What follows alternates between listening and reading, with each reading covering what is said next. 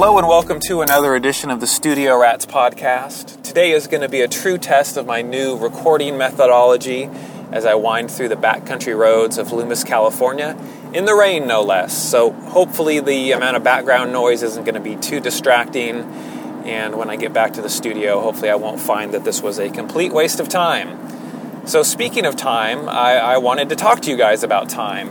I assume that most of you have uh, home studio setups at home, and that's probably where you do most of your recording if you're working on your own music. And I really wanted to talk to you guys about using that to your advantage. When you're at home and, you, and you're not worrying about a ticking clock, you can take as long as you need to get the performances and tones that you want uh, during the recording process. I've heard too many songs on the internet where you know it's very obvious that the people recorded at home.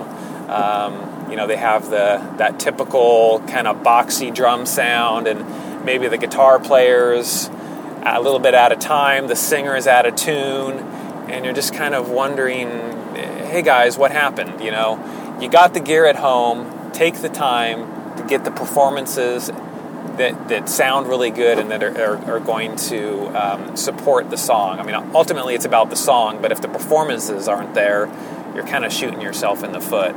And there's just really no excuse, um, in my mind, to you know put out a song that, that where the performances are sloppy. I mean, if if that's as good as you can play, you know, I can understand, but really if you practice long enough, you should be able to tighten things up. And I can understand if maybe you do a guitar solo uh, that's completely off the cuff, you know, it fits perfectly for the song, and you just know that there's no way you're going to be able to duplicate the feel, you know, but maybe the microphone preamp clipped in a couple of spots, you know, that's okay because really, at the end of the day, it comes down to the performance. And hopefully, you took the time to set your levels right. But if there's a few abnormalities, there are tools that you can go in to fix that. Um, iZotope RX comes to mind, and also sometimes you can get rid of some of that uh, clipping with some creative use of EQ and automate the EQ. But you know, really, barring that perfect performance, there's really no excuse to have sloppy playing. And I think if you find that you take the time to really get good performances, you're going to find that when you come time to mix, things are going to fall together so much quicker and the mix is just going to sound that much better.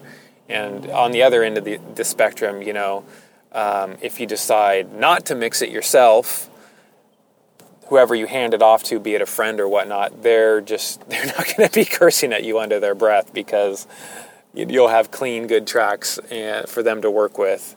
So I think that's going to wrap up this episode pretty quick today. But you know, again, time is on your side if you have a studio at home. Use it to your advantage.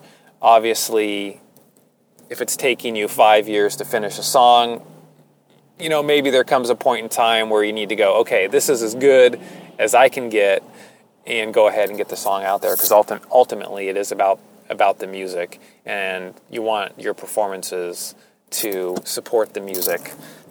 But if it's taking you forever to get stuff out, well, just get the song out there, I guess. All right.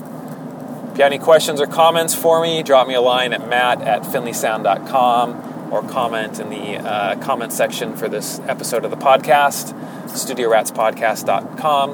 Until next time, well, record something.